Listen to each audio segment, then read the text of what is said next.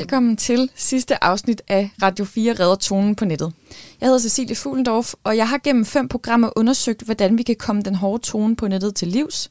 Det har jeg gjort med folk, der selv har haft oplevelser med hadbeskeder på nettet, og nogle dygtige eksperter. Og så har jeg haft to i studiet, som har debatteret en hel del på nettet, og de mødte hinanden for første gang i virkeligheden. Det var Brian Mørk, som er komiker, og Peter Møller, som er en flittig Twitter-bruger.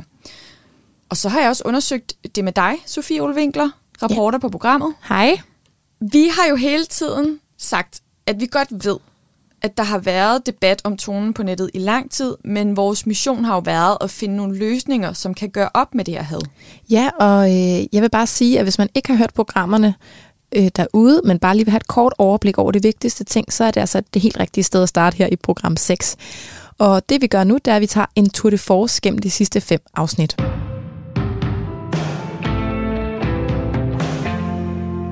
Den første kliché, vi tog op, det var den, der hedder, du skal kun skrive ting på nettet, du også vil sige i virkeligheden. Den afprøvede vi jo, fordi vi fik Peter Møller og Brian Mørk i studiet, som er to personer, der har debatteret på Twitter. Og faktisk har det været, de har haft det ret anstrengt med hinanden. De mødte hinanden for første gang øh, her i studiet, og allerede inden vi gik ind, der var jeg ret spændt, og det var de også. Det sagde de i hvert fald selv, at de var ret nervøse og, og ret spændt på, hvordan det ville gå, da vi bad dem om at debattere i virkeligheden. Ja, og lige inden de kom ind, så havde vi faktisk konfliktmælder Jesper Bastholm Munk i studiet, til at give dem de sidste og bedste tips til at mødes i virkeligheden. Jeg vil sige, at øh, det er så vigtigt at, at være fast på sagen og blød på personen. Hvad betyder det? Det betyder, at det man tror på, det man synes er vigtigt, det de normer og værdier, man har, dem skal man stå fast på. Dem skal man være tydelig omkring. Man skal forklare, hvorfor det er vigtigt for en selv, og, og, og komme med redelige argumenter. Hvad er det for nogle personlige oplevelser, man har? Hvad, hvad, hvad er det for en verden, jeg ser med de briller, jeg har på? Altså det, det skal man være endelig øh, være virkelig tydelig omkring. Øh, konfliktløsning handler ikke om at være flink. Det handler om at øh, være fast på, hvad der er vigtigt for en.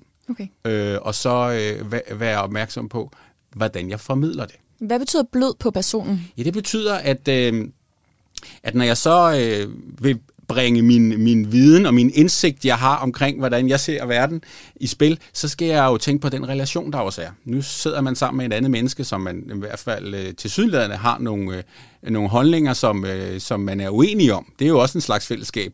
Altså, så, så, så hvis, jeg, hvis jeg gerne vil bringe dem i spil over for den person, øh, så skal jeg jo både give plads til, til vedkommende og til mig selv.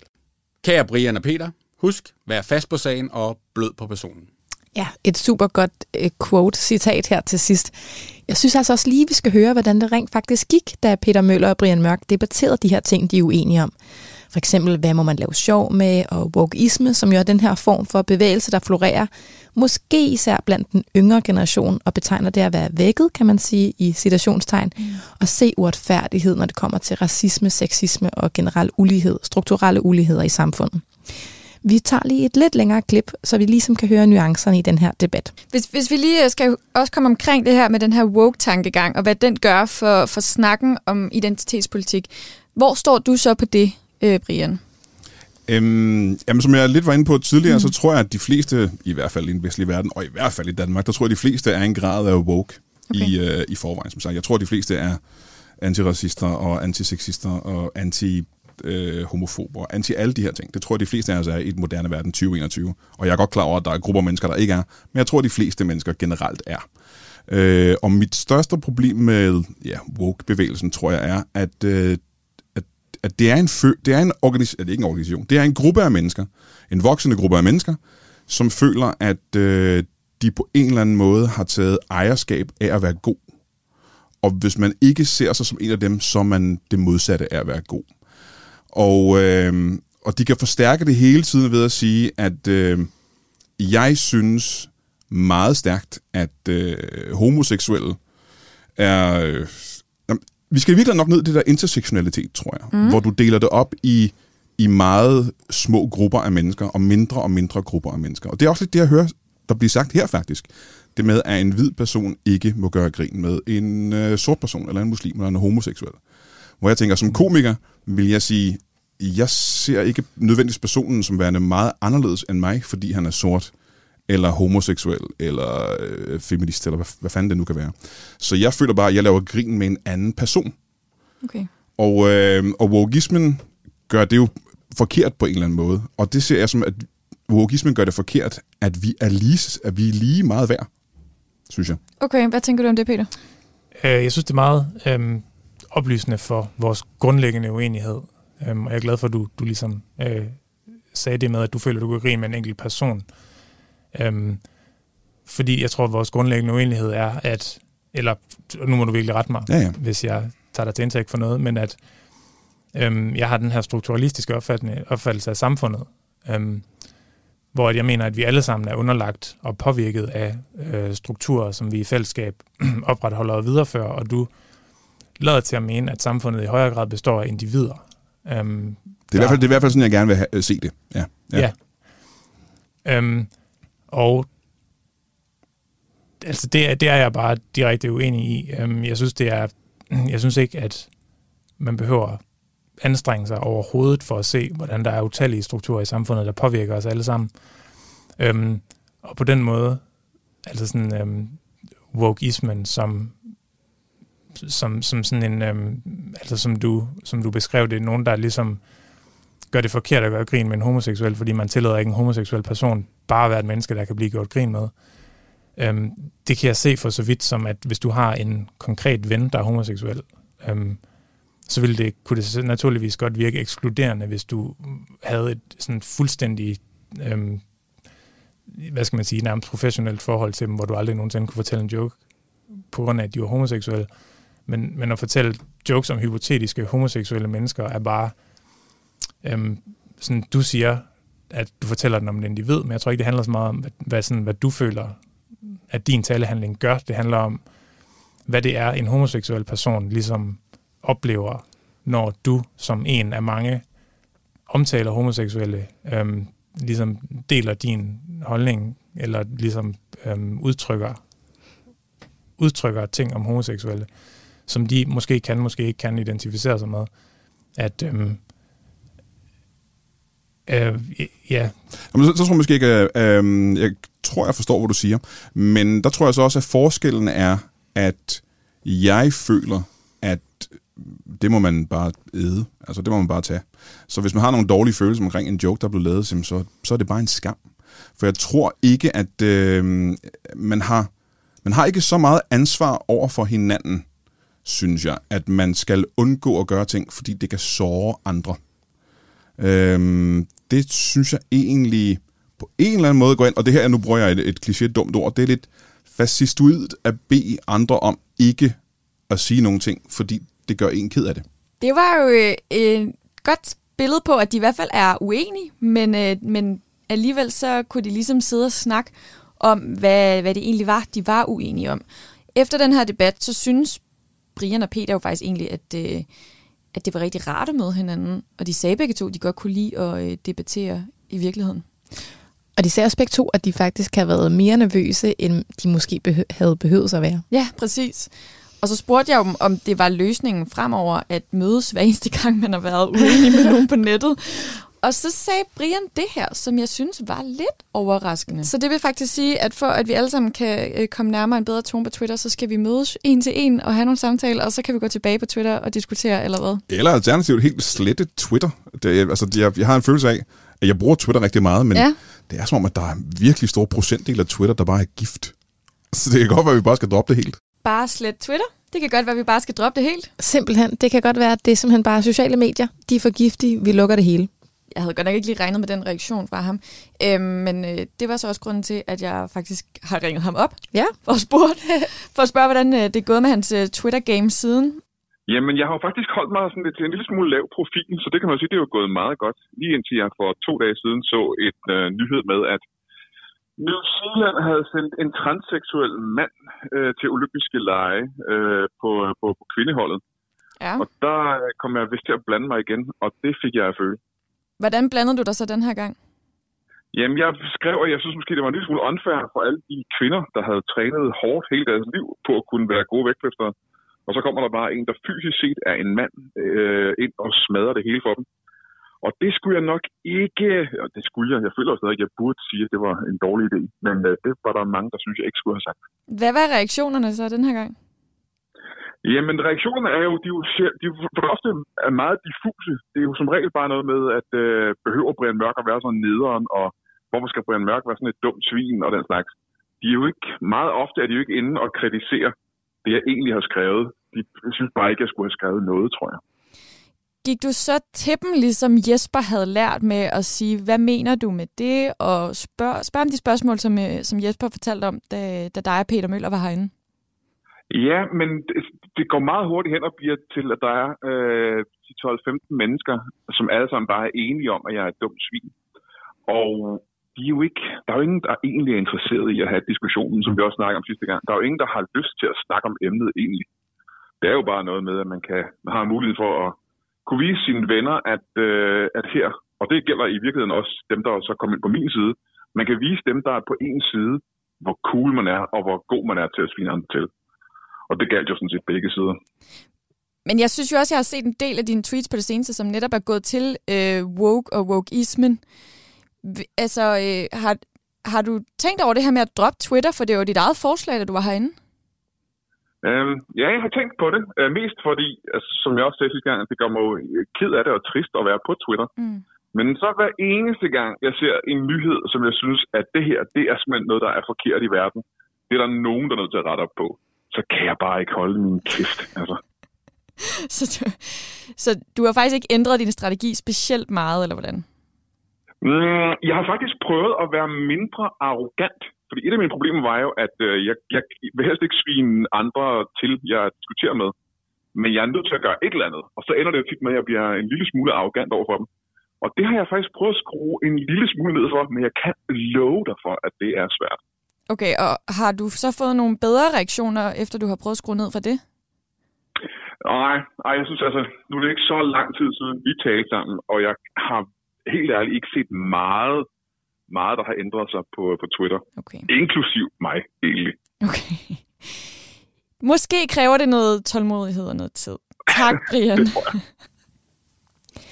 jeg vil sige, jeg er ikke sådan øh, væltet bagover af, kan man sige, jeg er ikke vel bagover. imponeret. Ja, lige, nej, lige præcis. altså, han har prøvet, men det er ikke gået så godt. Jeg synes nærmest, vi bare stikler tilbage til, måske skulle vi bare slette Twitter.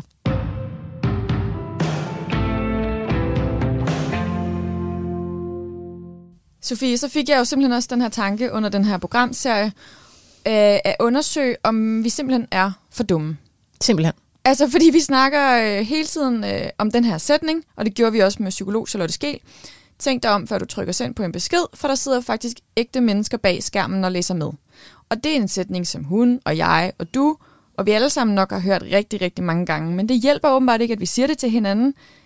Derfor så spurgte jeg hende, hvorfor vi ikke forstår den. Altså er det bare, fordi vi er for dumme, eller er vi inderst inde onde på nettet?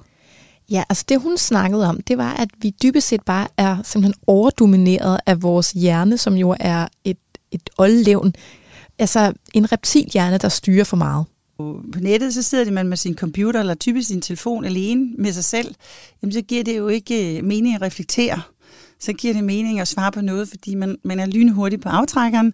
Og det vil sige, når man er lynhurtig på aftrækkeren, så er det egentlig nogle vaner, der går i gang. Det er jo også meget reptilhjernen, altså det vil sige kryptohjernen. Det vil sige, det du beder om, at vi skal tænke os om, så skal vi op i abstraktion, abstraktionshjernen, og vi skal reflektere, det jeg afsender nu, er det fornuftigt eller ej? Og at den, den tankeproces er slet ikke aktiveret. Det er sådan en lynhurtig, hold kæft, for han latterlig ham, det han siger det, eller hvor hun dum, eller hvor hun fed, eller hvor hun grim, eller et eller andet. Og det er ren reptilhjerneadfærd, og i virkeligheden meget primitive mekanismer. Men hvorfor, er det, hvorfor foregår det mere, når man skriver på nettet, end når man taler sammen i virkeligheden? Reptilhjernen står for overlevelse. Så når vi bliver presset eller føler os trængt op i en krog, så går vi til angreb. Og det er meget det, vi også ser på, på nettet, at man går let til angreb, man bliver let trigget på det her med øh, holdninger og meninger, eller kamp for ens egen overlevelse. Derfor er der sådan meget grimt sprog på nettet, og, og ret alvorligt. Og noget, som jeg virkelig har lyst til at, at pointere mm. ud meget markant, alle skal vide, uanset hvem der modtager det, alle bliver påvirket af det. Det er jo svært at være uenig i. Det, det er svært at være uenig i, men hun sagde faktisk også noget andet, jeg husker ret godt, nemlig at når man skriver grimt til nogle andre, så handler det dybest set om dig selv. Hvis nu man kritiserer, altså hvis nu der er nogen, der siger derude, du er dum, eller du er grim, Ja. eller, altså det, det er det, jeg kalder en definering. Hver gang man laver en definering, så er det en projektion af ens egen utilstrækkelighed, og det er det på 100 procent. Okay. Så det vil sige, når nu nogen skriver noget grimt, øh, det er latterligt, det du mener, eller, eller du ligner et eller andet øh, ulækkert, eller der, der kommer jo faktisk nogle grimme øh, Der kommentarer. kommer meget grimme kommentarer. Ja, ja, og jeg har jo klienter dagligt, der kommer med nogle også ubehagelige øh, oplevelser af det. Så skal man bare vide, alle jer, der skriver de her negative defineringer, det er jeg selv, I taler om. Og Ja. det, det vil sige også, hvis man siger noget positivt, ej, hvor ser du smuk ud, hold kæft, hvor er du bare begavet, så er det også fordi, man sådan selv ser sig selv. Okay. Så jo Ja. pænere man skriver, jo bedre Ja. øh, s- synes man om sig selv. Lige præcis. Derfor er det så dejligt at være sammen med nogen, som er, er afbalanceret eller balanceret i deres sind, eller har et godt selvværd. Fordi når man er kritisk i, i de her øh, skriverier, så kommer det jo af afmagt, frustrationer, lavt selvværd. Øh, det kommer jo af negative impulser, og negative impulser, det bygger på, at noget, man dybest set inde i sig selv er ked af. Sofie, så synes jeg lige, at øhm, vi skal lukke øjnene, Jeg lukker. og du skal finde din bedste sidestilling. Samle hænderne foran hjertet. Og så ja. siger vi om, Um, og namaste. namaste. Fordi Charlotte hun kom med nogle løsninger, som måske kan lyde lidt hippieagtige, hvis man ikke umiddelbart er inde i meditation og yoga, og hvad det kan betyde for ens hjerne. Men det kan altså være et kæmpestort lifehack at meditere. Jeg vil anbefale, at alle mennesker i hele verden går en del i terapi og arbejder med sig selv og arbejder med at udvikle sig selv og, og sit mindset. Og hvis det ikke er terapi, man går i, så, så dyrk motivation eller yoga. Øh, Noget, som der gør, at vi ikke øh, ender op i det røde felt, som gør, at vi øh, bliver balanceret. Fordi jo mere trygge vi er i os selv, jo mere balance, jo mere indre ro, jo mindre aggressivitet, vrede kommer der ud, og frustration kommer der ud. Fordi her med de her kommentarer, ikke, det, det, det, det, det, er jo, det, er jo, det er jo ren frustration, der kommer ud. Det er jo, det er jo, det er jo også følelsen af ikke at slå til, måske, i ja. verden. Ikke? Altså følelsen af ikke at slå til. Så det kan altså faktisk hjælpe at sælge indad og prøve at finde den her indre ro, øh, både i alle mulige andre situationer, men også når det kommer til, hvordan man agerer på nettet. Og det er måske noget, vi alle sammen skulle blive bedre til. Ja, altså jeg har da afprøvet det et par gange. Nu er det ikke fordi, at jeg øh, er særlig vild med at debattere på nettet. Det er jo netop derfor, at jeg øh, også sidder i den her situation og laver den her program til. Men øhm, det er sgu rart. Undskyld, jeg banner. Men det er virkelig øh, en følelse af, at man øh, har fundet øh, et eller andet sådan lidt roligt sted inde i sig selv, og, og kan tage øh, dagen, som den kommer efter den her meditation. Ja, det er faktisk ret svært, synes jeg. Øh, Jeg prøvede forud for det her program faktisk at lave noget yoga og noget meditation, og det er faktisk helt vildt svært at koncentrere sig om ikke at tænke på børn, der skal hentes, og programmer, der skal laves, og deadlines og øh, knald og papir. Så det er en opfordring herfra, at det skal vi alle sammen blive bedre til. Lige præcis. Derudover så talte jeg jo også med Abdel Aziz Mahmoud, som er radio- og tv-vært, fordi han har modtaget rigtig mange hadbeskeder, som er gået på hans religion og seksualitet. For eksempel var der en, der skrev til mig, øhm, øh, sådan noget bøssesvin, homosvin, hvad vil du gerne kaldes?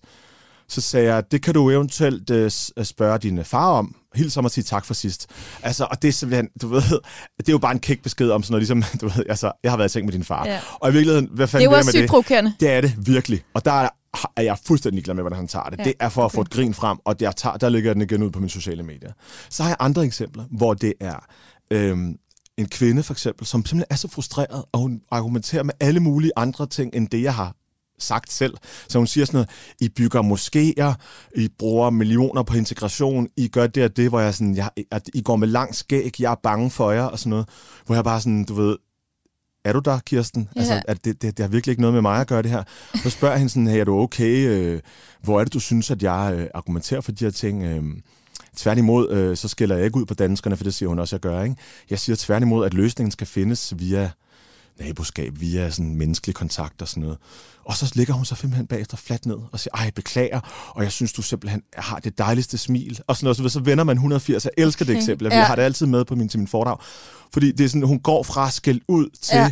når jeg så siger, hej, så er hun bare sådan, gud, gud, var der nogen? Ja. Og så bliver hun helt, så lægger hun sig bare helt fladt ned. Og den, den, klar, den lægger jeg også ud på sociale medier og siger, øh, nogle af dem kan man, kan man faktisk vinde. Og han har udviklet nogle ret konkrete løsninger til, hvordan han gør, når han øh, modtager de her hadbeskeder. Og det er altså noget, jeg synes, vi helt sikkert kan lære noget af. Jeg har sådan tre, øh, tre hovedmåder at reagere på. Det ene øh, er den her digitale dannelse, altså hvor du simpelthen lader en, for eksempel hvis du møder en øh, kommentar. Øh, jeg havde sådan en, øh, et eksempel, hvor der var en, der skrev, øh, du ved, øh, jeg, altså, noget i retningen af, du ved, træt af alle de, jeg tror måske, jeg fortalte, at jeg skulle starte på god aften eller sådan noget. Ja. Træt af alle de muslimer på skærmen eller sådan noget. Ikke? Øh, og så øh, lod jeg være med at svare på den, og så begyndte andre at skrive sådan, hey, hvad har du gang i, Else?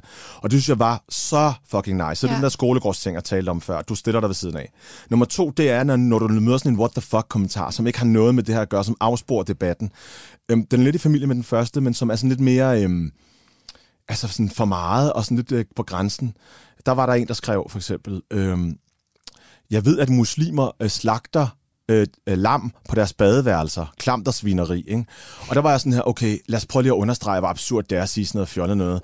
Så jeg lagde den ud, øh, jeg, jeg, jeg screenshottede den og lagde den ud øh, på Twitter eller et eller andet. Altså, og kommenterede, altså når nu hun skriver, at muslimer slagter på deres badeværelser, så skriver jeg, hjemme hos os, der var det ofte efterfulgt af en omskæring, når man nu alligevel var i gang. Og bare for at understrege sådan, okay, fordi jeg tror, at nogen sådan tænker, nå, den lader vi lige være, det er ikke noget sige. Altså understrege lige, hvor fucking absurd ja. det er at sige sådan noget. Men altså, hvordan reagerer folk? Fordi der er lidt provokerende comebacks. Nej, det er fantastisk comeback. Jeg, jeg gider simpelthen ikke at høre på, at du ikke selv lige så slem. Det er intet, altså nu skal man også lige måle tingene. Altså det er intet i nærheden af det her. Og jeg siger ikke, hvad med dig selv og sådan noget. Jeg tager en påstand og forstørrer den. Ja. Altså sådan, du ved, øh, ja, med lup, eller hvad kan man sige, giver den gødning og siger, prøv at se, hvad der sker, hvis man bliver ved det her, den her, øh, den her tankegang, den her Ja. retning. Den tredje er... Øh, er at svare øh, roligt, øh, gå i dialog og sådan noget. Der har jeg de her eksempler med, hvor de så øh, faktisk lægger sig fladt ned. Ikke? Ja. Og så har jeg så fået den her fjerde, som sagt, fordi jeg synes, at jeg har en platform og har et ansvar. Og det er altså at, og, øhm, at lægge, det, altså lægge, det, lægge det ud og, og øh, på en eller anden måde starte en dialog på mine egne platforme mm. om denne her besked. Alle gangene plejer jeg at fjerne deres navne, Ja. og deres, sådan, det, det, det, det synes jeg, jeg ved godt, der er rigtig mange, der skriver sådan noget, hvorfor, hvorfor skal vi ikke se, hvad de hedder, når de nu skriver sådan her? Men det gør jeg kun, når det er sådan nogle typer, eller Rasmus Paludan, eller sådan, der ligesom har en platform Ja. selv. ja. Øhm, Igen, det er, det er jo meget sagen, og måske ikke lige den person, men. Ja. sagen, at det her det hele tiden sker. Ja. Ja. Altså, jeg har jo gjort sådan noget... Øhm, det har jeg jo ikke rigtig fortalt det her, men jeg har jo engang oplevet øhm, at gå til politiet med en besked. Jeg, jeg, jeg er forskånet med sådan trusler. Og det er jeg faktisk... Jeg hører rigtig mange andre, især politikere, få trusler, men det, det får jeg ikke. Okay. Øh, og det, jeg bilder mig selv ind, at det er fordi, jeg ikke... Øh, altså det, jeg sagde indledningsvis, at jeg ikke tilhører sådan en politisk parti, eller... Så der er ikke rigtig... Der er ikke, altså, der er ikke sådan noget det er bare mig. Altså, det er en person. Du kan bare lade være med at følge mig. Ikke? Der er ikke et eller andet med, at mit parti er ved at ødelægge Danmark, eller Nej, sådan noget. nej. Sådan nogen. Men der var en gang, hvor jeg øh, købte øh, stramkurs.dk, for den var ledig. stram kurs.dk, og så ledte Altså jeg domænet? trafikken, ja, Ja. domænet, og så ledte jeg det, trafikken videre til øh, Mino Danmark, som er sådan en organisation, som er sådan indvandrernes ældresagen, som man kan sige det sådan. Øhm, og, og så øhm, sker der det, at af de reaktioner, det stak fuldstændig af, men af alle de reaktioner, jeg fik, der var der enkelt, der var øh, virkelig grafisk, øh, og fortalte, hvad vedkommende havde tænkt sig at gøre med øh, mig, mens min mor så på, og sådan noget. Den var virkelig grafisk. Og vedkommende skrev den fra sin private pro- profil. Det var ikke en falsk profil, for det var også en af de ting. Så det var, så, det var simpelthen over min, altså så langt over min grænse, og så...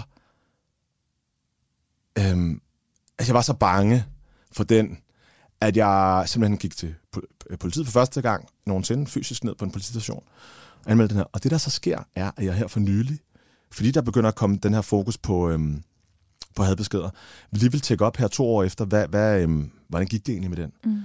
Og det viser sig, at han øh, meldte sig selv, fordi han øh, havde hørt, at jeg havde øh, hvad hedder det, anmeldt den. Og han fik en dom Nå. på 40 dages ubetinget Han har simpelthen været inde og sidde, Uden du vidste og... uden jeg bliver ringet op, og så, så det er også en anden sag. Så, det, altså, så ringer så politiet og hører det her og siger, hvorfor har I ikke sagt noget? Det er så bare en fejl. Nå, okay. Men, at det, så, men at, at nogen kan komme i fængsel, det ved jeg jo godt, men det vil jeg bare gerne understrege. Du kan komme i fængsel, du kan blive straffet for de ord, du skriver. Ja. Altså det, og det, jeg tror, de fleste har en fornemmelse af, at der aldrig rigtig sker noget. Ja. At politiet ikke rigtig gør noget ved det. Der vil jeg bare gerne have lov til at understrege, at i, den her, i det her tilfælde har en været inde og rusket trammer på noget, han har skrevet til mig. Det er vildt, og det Det er altså- rigtig og vildt. det, og det er også vildt, at han...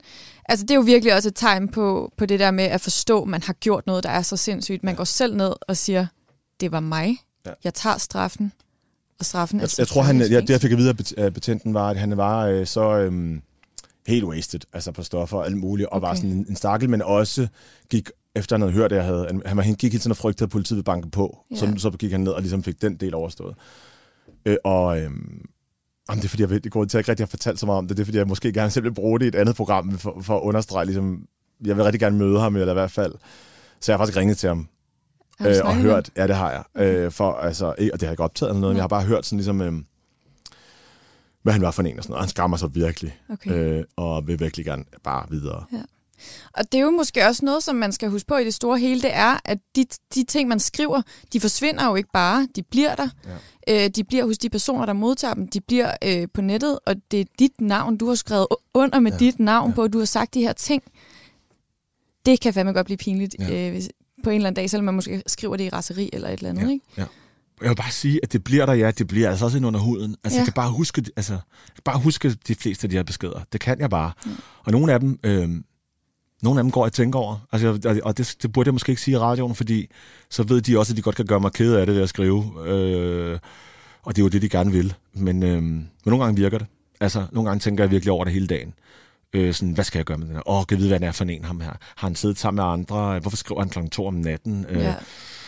Men det kunne nærmest blive fuldtidsjob, hvis man skulle gå og jo, jo. overveje, hvordan man skal jo, svare. og jeg vil også sige, at det gode er, at det, der bliver færre af dem. Det er måske også, fordi jeg selv stille og roligt har meldt mig ud af debatten, mm. men også fordi, at jeg øh, tror, jeg har vist, at jeg ligesom bruger det i min egne platform. Ja. Ikke? Ja. Og så kom Abdel altså også med en opfordring til, at vi alle sammen skal blande os og fylde noget mere i kommentarsporene, så vi bliver bevidste om, at der ikke kun findes hadfulde mennesker. Den synes jeg er ret vigtig. Det synes jeg også er ret vigtigt, især når vi, i den her serie har vi også talt om sådan noget som digitale ekokamre. Altså at vi udfordrer nogle af de pointer, der er, så vi ikke bare alle sammen kører ned i et eller andet kaninhul fyldt med had.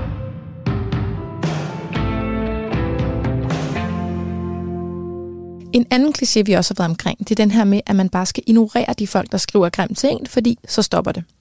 Men det synes konsulent og medlem af Venstre, Camilla Sø, faktisk også til dels af løsningen, når det kommer til kommentarfelterne, fordi man først og fremmest skal beskytte, sig selv. Ja, lad os lige prøve at høre, hvad hun sagde her. Hvis det er i kommentarspor, så ignorerer det. Og jeg opsøger heller ikke kommentarspor selv. Jeg har også sagt til mine forældre, at de ikke skal gå ind og læse, og de skal slet ikke føle sig kaldet til at forsvare mig. Hvorfor?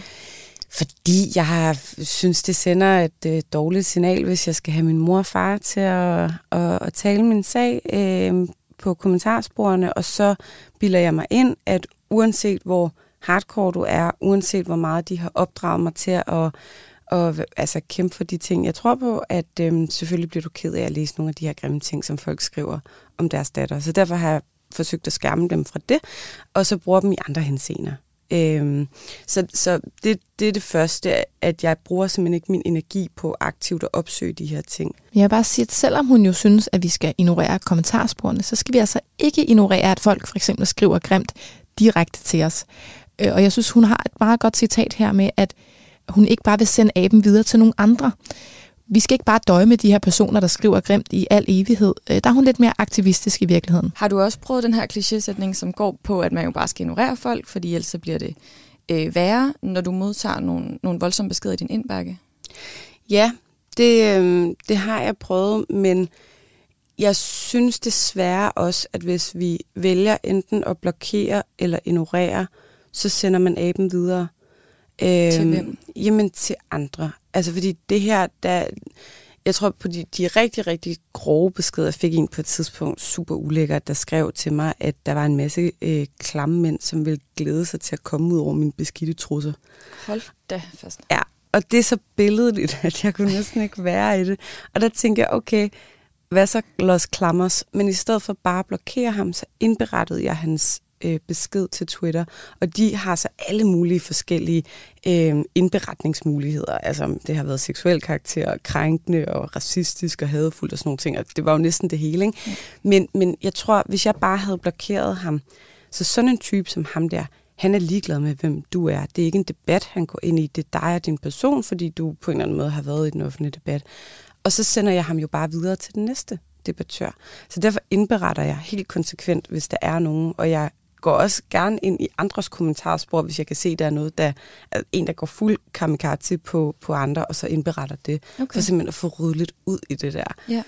Så prøv at være sådan et filter, der måske kan tage noget. Ja, men fordi ellers så sender du bare aben videre, så går de ind alle mulige andre steder. Og det, øhm, det, det er noget i hvert fald, som har ændret sig i min adfærd. Jeg tænker, at jamen, hvis jeg på en eller anden måde kan forhindre, at der er andre, der modtager de her mega klamme beskeder, så gør jeg det. Og så sagde hun jo faktisk også, at hun har et sted øh, på sin telefon, hvor hun gemmer alle de søde beskeder, hun får, for at minde hende selv om, at der er en masse gode mennesker derude. Jeg har, jeg har min egen lille mappe på min øh, telefon med rigtig søde beskeder, jeg har fået. Ja. Fordi at øh, nogle gange, så kan man også altså, komme ned i det her kaninhul i øh, selvmedlidenhed og synes, at, øh, at hele verden er lidt grov. Men Har så, du været der? Ja, det er nogle gange, så kan jeg godt synes, det er, det er svært, og nogle gange også synes, det er svært på andres vegne. Og det synes jeg virkelig er værd at huske på, hvis man gerne vil deltage i debatten. Gem beskederne fra dem, der støtter dig og bakker dig op og debatterer savligt, så de ligesom fylder mere i din hukommelse end de hardcore beskeder, som man måske modtager. Det kan være, at det kan give os øh, noget mere gejst til at tør blande os, fordi man bliver mindet om, at man har nogen, der faktisk er der på samme præmisser som en selv. Ja, og i samme program, der fik vi konfliktmæler Jesper Bastholm Munk tilbage i studiet, for at få hans råd til, hvad skal man gøre, hvis man bliver mødt af folk, der skriver sådan nogle her vilde ting ting. Altså det første, jeg siger, hvis man virkelig bliver ramt af det, så skal man lige give sig tid til at få lidt ro på sit eget system. Og når man så har det, så synes jeg, man skal sætte sig ned og så prøve at læse det igennem, og, og så, øh, altså, hvis det er en person, man, man kender, så skal man tage kontakt, men hvis det ikke er, så, så vil jeg være meget, meget tydelig med at sige, jeg, altså, jeg viser, at jeg forstår, hvad, hvad der altså, i hvert fald gætter på, hvad ja. der foregår over hos dig. Og det skal man gøre meget tydeligt, når det er på skrift. Altså, så du er rigtig vred, og der er noget, der er virkelig vigtigt for dig her, og det vil du rigtig gerne have, have sagt. Skal man skrive det? Jeg kan se, at du er meget vred. Nej, jeg vil, jeg vil sige, der er noget her, der er virkelig vigtigt for dig, det påvirker dig, og det vil jeg gerne, det vil jeg gerne drøfte med dig. Så har jeg jo ikke gået ind i indholdet, men jeg, men jeg bliver på formen. Mm. Så det er en invitation. Det handler så faktisk mere om, at man skal starte med at tale om, at man har en konflikt, og at man er uenig, inden man begynder at drøfte konflikten. Øh, for lige at blive enige om, at øh, der er noget her, som, som vi to vi ikke er så gode til at tale om, så kan det være, at man nemmere kan komme videre derfra.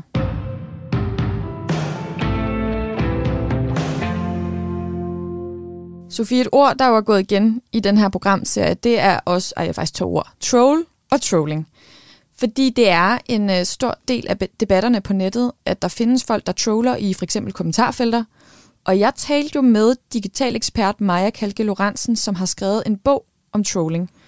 Hun gav os den her definition af trolls på nettet. Men en trold på internettet er en, der... Øh, det kan være mange ting, og det er det, som jeg også er en af pointerne i vores bog. Trold er en adfærdsform snarere end en personlighedstype. Så det kan både være nogen, der, der afsporer eller laver sjov på internettet, øh, med det formål at få folk til at tro på det, de skriver, og ligesom reagere. Og det synes man er sjovt. Øh, det er trolling sådan i sin oprindelige form. Men så er man også begyndt at bruge begrebet og mange andre ubehageligheder på internettet, for eksempel koordineret chikane, koordineret trusler, sådan forskellige former for orkestreret had mod specifikke personer. Så det er det, som vi beskriver i bogen, det er det her sådan spektrum af internettrolladfærd. Så nogle internettrolde er sådan nogle søde, sjove damtrolde, og nogle er måske mere sådan en ubehagelig bukkebruse. Så det er altså forskelligt, hvad trolling kan være. Og selvom det måske mest startede med nogen, der gerne vil afspore debatter og fange folks opmærksomhed ved at lave sjov med dem, og få dem til at hoppe på alle mulige mærkelige internetting, øh, så er der nu altså også nogle grupper, der går sammen om at øh, chikanere eller at vælge en person, som de ligesom troller mod på nettet. Men hvis der er nogen, der har en mission med at trolle, er de så ikke lidt svære at nå? Jo, altså Maja hun sagde også, at øh, det her det er jo nogen, som kan være virkelig øh, holdt ved. Men hun kom også med et bud på, hvordan man kan agere, hvis man oplever, oplever trolling, som for eksempel er chikanerende, hvis man pludselig har en her, øh, der kommer mod en. Og hun siger faktisk, at hvis man oplever det her, så kan man på en måde modtrolle. Hvis man er moderator for eksempel af et medies side eller af en hjemmeside, så kan man jo have en moderationspolitik, der gør, at bestemte typer ytringer eller angreb, dem gider man ikke finde sig i, og dem sletter man. Øhm, og så er det, hvis man er en enkelt person, der bliver udsat for trolleangreb, kan man sige, alt efter hvad det er, så er der nogle forskellige ting, man kan gøre. Men det allervigtigste, som vi altid fremhæver os i bogen, det er, at man er nødt til at finde nogen til at hjælpe sig. Altså man kan ikke rigtig klare det alene. Hvad skal man så konkret gøre? Jamen øh, for det første, så skal man finde nogen, der kan hjælpe, hjælpe en. Og så alt efter, hvor og hvordan angrebet ser ud. Altså er der nogen, der hænger der ud med din adresse, eller tror der, skal du selvfølgelig melde til politiet. Mm. Men hvis det især er sådan mere, hvad kan man sige, online provokationer, så er der, hvad hedder det, så er der nogle forskellige modtaktikker, man kan tage. Blandt andet det her med at få nogle andre til at gå ind og tage den for en. Hvem kunne øhm, det være? Altså ens venner, for ja. eksempel. Altså, jeg, jeg, jeg kan ikke give nogle konkrete mennesker, som sådan står klar til at redde dig fra tålsene, fordi de vil nok ikke have noget at lave. Men det er det her med, at, at det er ret vigtigt, at man ikke er alene om det. Så nogle venner, nogle øh, andre mennesker på de sociale medieplatforme, man bruger, og så ligesom er man nødt til at indkalde styrkerne til noget hjælp. Og det kan både være, at de kan komme ind og bakke dig op, hvis du bliver angrebet, så er der lige så meget positivt som negativt. Det kan være, at de kan engagere de her trolde og distrahere dem. Det kan være, at man kan lave sjov med det, altså ligesom sådan øh, lidt troll lidt tilbage. Vil det ligesom hjælpe? Nogle... Det vil ikke bare eskalere det? Det kommer an på, hvor mange der er, der giver den modsvar. Altså vi kan se på nogle, øh, nogle forskellige undersøgelser, at det her med, hvis der kommer en og skriver noget grimt, hvis der så er to-tre, der svarer, så, så er du i overtal, så plejer de at smutte. Okay. Hvis der er rigtig mange, så, så kan det være, at der skal nogle andre ting til. Så det vil sige, jeg har svært ved at sige sådan, generelt skal man gøre det her. Jeg er nok nødt til at have et scenarie, før jeg vil sige, at så vil jeg gøre specifikt det her og det her. Men ideen om, at man bare kan ignorere trollene, og så går de væk. Altså det er jo sådan en gammel logik, man siger, don't feed the trolls. Det passer altså ikke altid. Så hvis vi lige tænker over den her kliché, som vi har talt om i programserien, ignorer dem, der skriver grimt, så går det over, så siger Maja altså her, det kan vi godt glemme, hvis der er en trold her efter os. Simpelthen. Ja, vi skal gøre et eller andet. Jeg vil sige, det jeg husker bedst fra den uge, det var faktisk, at Mads Eberholst var inde og fortælle om, at vi nok er nødt til at være lidt mere tålmodige med det her sådan, internet. Og det har med at få inkorporeret en god debattone, fordi internettet jo i et sådan, historisk perspektiv er ret nyt øh, selvom mange af os, der sådan er 30 og ned efter, vi kan næsten ikke forestille os en verden uden. Det er jo, det er jo relativt nyt, at vi har så mange, der debatterer med, altså, ved, ved brug af ansigt og, og, og alt muligt andet på, på forskellige platforme. Men der er ikke nogen lovgivning, der følger med. Ikke nu. Altså lovgivning følger jo normalt af en eller anden form for moral. Og den moral, den, den, den, når den foregår lovgivning, så er det fordi, at vi på en eller anden måde har nogle idéer om, hvor, hvad vil vi gerne vil. Altså, vi render ikke rundt og slår ihjel. Mm. Øh, det, det er jo ikke fordi, at, at, at vi, vi er bange for at komme i fængsel. Det er fordi, det er forkert at slå ihjel. Det ved vi godt. Så, så, så der er sådan en dyb moral, der driver os frem. Den moral har vi til dels, når vi bevæger os ude i samfundet. Der ved vi godt, du skal ikke stå og skrige alle mulige mennesker. Altså dem, der står og skriger på gader og stræder, de er jo bare mærkelige. Det ved vi godt. Vi lukker øjnene og ørerne, og så går vi forbi, og vi tager ikke nærmere notits af det. Sådan er det jo ikke nødvendigvis på nettet øh, der, der, der ser vi, at der, hvor de er, og vi ser, at der er mange af dem. Øh, og, og, og ikke mindst, så ser vi også, at, at folk taler på mange forskellige måder. Problemet er, at vi ikke er blevet enige om, hvad det er for en måde, vi taler om endnu. Og altså juridisk, jamen altså juridiske processer, de, de tager både 10, 20, 30 år, før de, altså før de overhovedet kommer igennem systemet og er blevet finpudset. Og derfra så til de kommer ned og, og er en del af vores sådan, gøren og laden, der kan gå endnu længere øh, altså øh, den adfærdsændring, som en, en lov eventuelt skal, skal implementere, der kan gå ret lang tid i princippet. Ikke? Ja.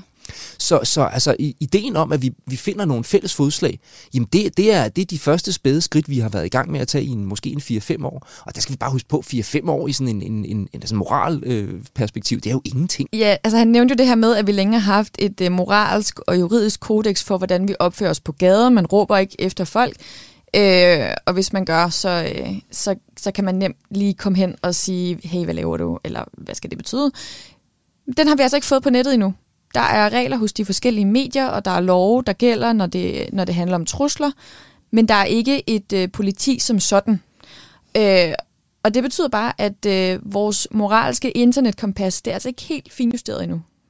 Nej, og så sagde han altså også det her med at huske, at hadet på nettet kan virke ekstra overvældende, fordi det i højere grad er synligt. Altså det er mere eksponeret, end hvis vi bare går og råber til hinanden på gaden. Ja, og det synes jeg faktisk også, det ramte lidt, øh, da jeg hørte ham sige det, fordi det er jo netop noget af det, som øh, kan, kan føles, føles lidt øh, hårdt, når man sidder og ser på de her kommentartråde, at man tænker, gud, er der så meget had alle vejen? Men hvis nu øh, alle, der var sure over noget, de stillede sig på gaden og råbte på samme tid, så øh, er det klart, det vil jo også føles overvældende. Det er jo bare fordi, det er ikke noget, man ser. Og så vil jeg bare sige en ting mere, fordi øh, ugen efter vi lavede det her program, så dykkede vi jo netop ind i det her med, hvem bestemmer egentlig over internettet, og hvad skal de, dem, der bestemmer, skal de overhovedet bestemme, og bestemmer de de rigtige ting, som er en mere sådan juridisk diskussion, som jeg også synes var ret spændende.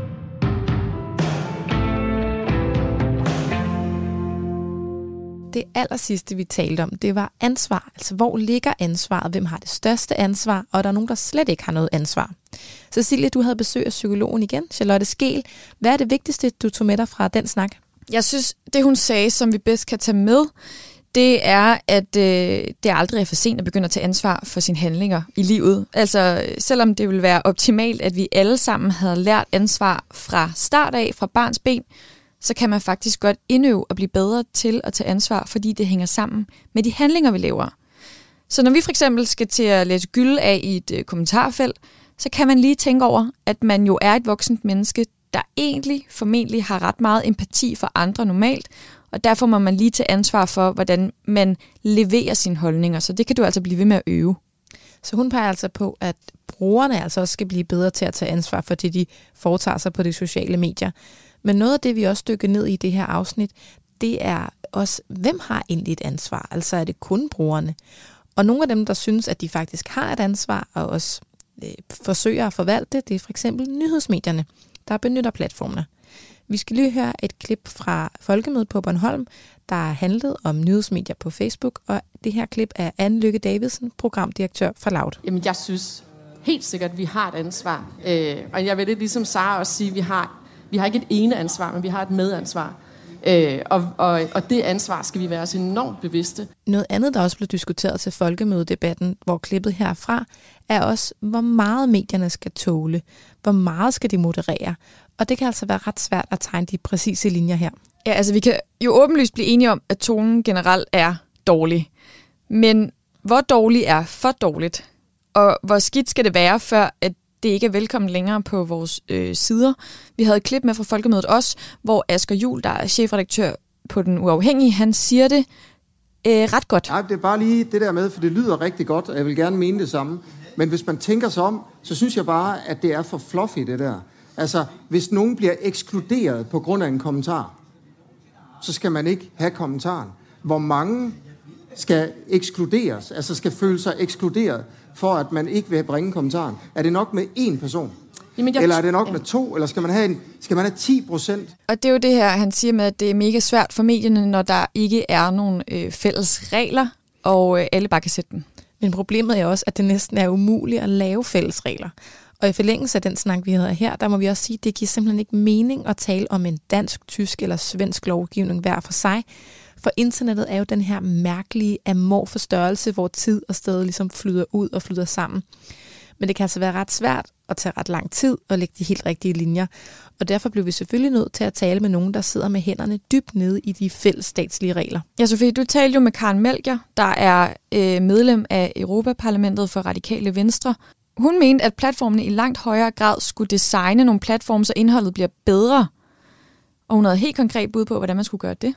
En anden ting, man kunne gøre, det var øh, på flere platformer at have muligheden for at se al aktivitet fra en bestemt bruger, sådan så at din mor, bedstemor, dine veninder øh, og tante og onkel kan gå ind og se, jamen, hvad er det egentlig for nogle kommentarer, som, som Peter sidder og skriver rundt omkring på nettet, og kan reagere over for, for det, sådan så at man ikke bare kan sidde og være modbydelig over for folk, det hun siger her, det er altså, at det er tech-giganterne, der skal på banen, og det selve er interfacet, der skal designes mere ansvarligt simpelthen. Det er jo sådan en helt teknisk løsning. Øh, derfor har vi jo faktisk også talt med en af de tech-giganter i den her programserie. Jeg havde Jesper Vangkilde fra Google med, og han øh, pointerede, at det kan være et dilemma, men også et stort valg, som tech-giganterne står med i forhold til, hvordan de skal moderere. Og øh, de fjerner for eksempel både øh, kommentarer, videoer og brugere, hvis det er det, som de kalder ulovligt indhold. Det gør de jo på YouTube, som de ejer.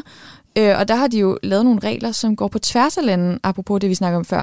For de vil ikke for eksempel acceptere, acceptere, at systemkritikere i Rusland ikke må udtale sig på YouTube, bare fordi det er, eller bare fordi det er ulovligt øh, i den russiske regerings øjne. Så der laver de ligesom deres egne regler for, øh, for ytringsfriheden. Man må gerne være kritisk over for religioner øh, generelt set. Det skal der være plads til den form for også skarp debat. Mm. Øh, det er jo et gode for demokratiet, at vi kan diskutere åbent. Øh, det er også derfor, at det er øh, at i andre lande, nu har vi en relativ, trods alt, en relativ øh, civiliseret debat i Danmark, øh, sådan overordnet set, men der er også andre lande, hvor man slet ikke kan komme til ord. Det er jo vigtigt, at man, lad os sige, i Ukraine, homoseksuelle i Ukraine for eksempel, de har et sted, de kan komme ud. Systemkritikere i Rusland, Navalny for eksempel, han kan komme ud med sin, med sin systemkritik. Og det er jo vigtigt, at man kan komme med noget kritik af systemet, kritik også af religioner og, og, og diverse andre politiske partier, hvad ved jeg. Blot det ikke er på baggrund af folk, altså minoriteters karakteristika øh, direkte, så, så skrider vi ind over for det og fjerner det. Nu nævner du selv, at øh, mange forskellige lande, og, og I er jo en international virksomhed, så jeres retningslinjer, øh, er de forskellige i en dansk kontekst og for eksempel i en amerikansk kontekst? Nej, vi har det samme kan man sige, regelsæt øh, hen over kloden, og det, jeg, jeg er med på, det giver sådan set nogle udfordringer, fordi ja. man kan have forskellige traditioner i de enkelte lande. Men det, det, er svært at have 200 fuldstændig vidt forskellige øh, regelsæt hen over jordkloden. Øh, det vil være et, et moras simpelthen, og det vil også blive udnyttet på alle mulige områder. Hvis for eksempel, at staten kunne gå ind og bestemme, hvad retningslinjerne skulle være. Jamen, hvad ville Putin så gøre i Rusland? Hvordan ville han så indrette det? Han ville indrette det sådan, så han var i kontrol, og der ikke var plads til systemkritik. Der skal være plads til systemkritik i Rusland. Der skal være plads til at demonstrere i Hongkong. Der skal være plads til, at homoseksuelle i Hviderusland kan gå på gaden og få deres video på YouTube. Det vil vi have skal være der. Øh, og der må, der, må, der må myndighedernes øh, behov for kontrol altså blive stillet til side i sådan nogle lande der. Øhm, og det, det, og det, det, det kan man sige, men så er der så andre ting, som, er, som vi betragter som skadelige. Når vi betragter noget som skadeligt, jamen så, så er vi nødt til at fjerne det. For eksempel, hvis man vil, hvis man vil benægte holocaust, for eksempel, jamen så er det jo tilladt ud i samfundet, men, men så må man finde et andet sted end YouTube og gøre det, fordi vi ønsker det ikke. Vi mener, det er skadeligt. Vi mener, det er skadeligt, hvis man misinformerer om øh, vacciner, altså siger, at vacciner ikke virker, for eksempel. Det betragter vi som misinformation. Det er tilladt ud i samfundet, men, men vi ønsker det ikke, fordi vi frygter, at det kan øh, være skadeligt for samfundet, og så fjerner vi det. Hvad tænker du om det her kæmpe, kæmpe ansvar, det jo så er at moderere debatten på den måde? Fordi jeg er med på, at du siger, at det er misinformation, men øh, vi har jo også folk, der siger, at der skal være plads til øh, fortolkninger og fake news, fordi ellers så får vi aldrig nogensinde sat tanker i gang om, om, om mere, kritisk, øh, mere kritik af, af, af de pågældende normer. Hvad tænker du om at det ansvar, I har der? Jamen, på, på nogle måder, øh, der skal der være plads til, at man har en debat om, hvad der er rigtigt og forkert. Vi kan ikke gå ind og være sandhedspoliti på samtlige udsagn, øh, og derfor vil der sikkert være alle mulige ting på YouTube, som er forkerte, som er faktuelt forkerte, øh, ligesom der er i medierne i øvrigt, øh, faktuelt forkerte udsagn. Det skal der være i, i, i plads til i en bred og åben debat. Altså her der lyder det næsten som om, at Google og YouTube er selve ytringsfrihedens frontkæmper. okay, det tror jeg gerne, de vil kaldes til gengæld de anerkender i hvert fald, at den kæmpe magt, der ligger i at moderere, den, den, den står de virkelig med. Men altså, hvis vi nu vender den om, og de er begyndt, det har de jo sikkert gjort allerede, modererer moderere mod vores regler og love herhjemme, så vil vi jo blive øh, rigtig sure og føle os underlagt censur. Så de har virkelig et kæmpe ansvar. Og Jesper han siger, at det ved de godt, de har. Og han sagde også, de er ikke altid perfekte. Men de sidder jo virkelig med øh, med både at bestemme og udøve magten. Lige præcis, og jeg vil sige, jeg tror, at vi kan alle sammen blive enige om, at det er et stort, gigantisk dilemma og et stort, en stor magt, der ligger hos tech-giganterne, som det er i dag. Noget andet, jeg talte med Karen, Karen Melger, øh, medlem af Europaparlamentet, om i den forbindelse, var faktisk den magt, der ligger i at være dem, der modererer. Og jeg vil sige, da jeg hørte interviewet igen, igennem igen, da vi var færdige, så faldt jeg over det klip her. Både øh, Google med YouTube og Facebook har et, et ganske særligt ansvar for at øh, ikke både være øh, den, der skriver reglerne, og den, der håndhæver reglerne, men at vi skal have en kontrol med, hvordan det er, de modererer reglerne. Øh, hvis man er skarp i sit franske, så kan det være, at der er noget, der klinger lidt af Montesquieu i det her klip, der endnu en gang er kaldet til kamp. Montesquieu, han er bagmanden, kan man sige, til ideen bag den tredelte magt, altså at man deler magten mellem dem, der dømmer, dem, der lovgiver og dem, der udøver. Karen hun peger altså på det problematiske i, at tech-giganterne både er den lovgivende, den dømmende og den udøvende magt. Altså, kort sagt, politikerne skal mere på banen.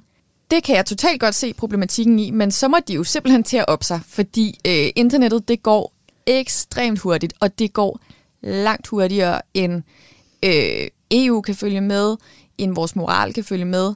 Så der, der skal simpelthen til at oparbejdes nogle byråkratiske processer. Øh, de skal fjernes, men, men de skal arbejde hurtigere, hvis det her det skal blive til noget snart.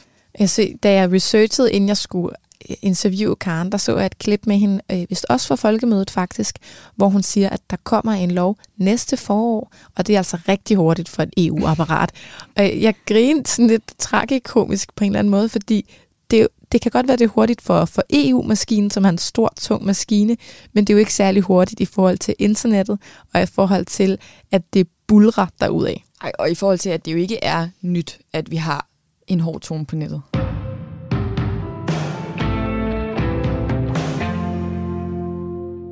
Cecilie, hvis vi skal komme med et godt råd til vores lyttere hver især, hvad har så været din favorit i den her programserie?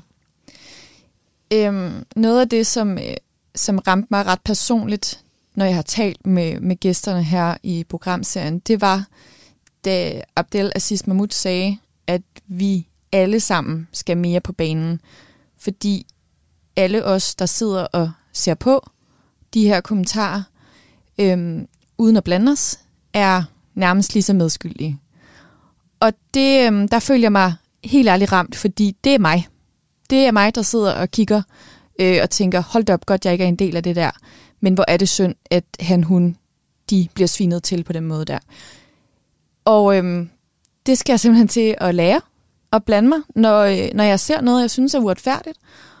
Og det tror jeg faktisk kommer til at kræve en hel del. Men, øhm, men hvis det er en måde, hvorpå vi kan, det her med synlighed, vi kan se, at der er andre end kun dem, der skriver hårdt, så vil og skal jeg jo være en del af den kamp. Jeg må sige, det er også 100% mig. Jeg har selv gjort det en lille bitte, bitte smule. Jeg bor i en andelsforening med rigtig mange andele, så vi er mange forskellige mennesker. Og jeg vil sige, tonen ind på vores fælles Facebook-side, den kan jeg så godt stikke lidt af. Og forleden, der prøvede jeg faktisk for første gang at sige, husk, hold den gode tone. Øh, det hun siger er bare en mening, eller det hun siger er bare en pointe. Der er ikke nogen, der opfordrer til krig her. Hvordan gik det? Jamen, det blev sådan lidt ignoreret, men hende, som jeg egentlig havde prøvet at støtte lidt op omkring, selvom jeg var egentlig uenig med hende, øh, hun sagde faktisk, hun likede min kommentar. Sådan. Og det sagde Abdel faktisk også. Det kan bare være likes. Det kan, det kan bare være, hvordan du på en eller anden måde viser, at du støtter de her mennesker. Det, det har jeg i hvert fald prøvet. Og så vil jeg sige, min favorit, den er faktisk, jeg er splittet mellem to. Ja. Og den ene, den taler lidt imod Abdels pointe, og ja. det er jo på en eller anden måde lidt, ja, det ved jeg ikke, om er problematisk. Måske støtter den i virkeligheden bare. Men det er, giv internettet lidt tid. Vi har, internettet er i et historisk perspektiv meget nyt. Mange af os er først kommet på Facebook inden for de sidste måske 10-20 år. Det er stadigvæk et nyt medie. Vi skal også lige alle sammen lære at være der. Ja. Og i den forbindelse, lovgiverne skal også lige lære at være der. Og jeg synes faktisk, Karens idé med, at man havde en knap, hvor man kunne se al aktiviteten, given bruger eller side havde, var en ret fin idé. Det kan, det kan jeg også godt følge. Øhm, jeg synes faktisk ikke engang, det taler imod Abdels pointe, fordi jeg synes, det, det handler om det her med, at øh, nu, nu har vi lært, at det hjælper heller ikke bare at se til, så nu må vi prøve at gøre det her fremover og se. Og selvom der tager noget tid, at se om vi ikke øh, får en bedre tone. Jeg synes i hvert fald, at øh, jeg synes i hvert fald, alle de gæster, vi har været herinde, øh, vi har haft inden, virkelig er kommet med nogle sindssygt gode løsninger. Jeg håber virkelig, at det er noget, som folk vil tage til sig derude, dig der lytter med. øhm, fordi det, det er vigtigt.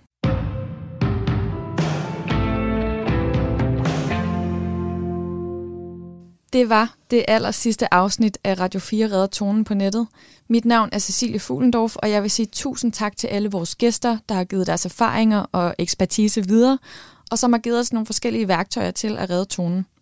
Jeg håber, du derude kan bruge nogle af dem, for vores egen adfærd er unægteligt den mest virkningsfulde til at få en god tone. Tak til reporter og klipper Sofie Ole Winkler, til Beam Audio Agency og Radio 4.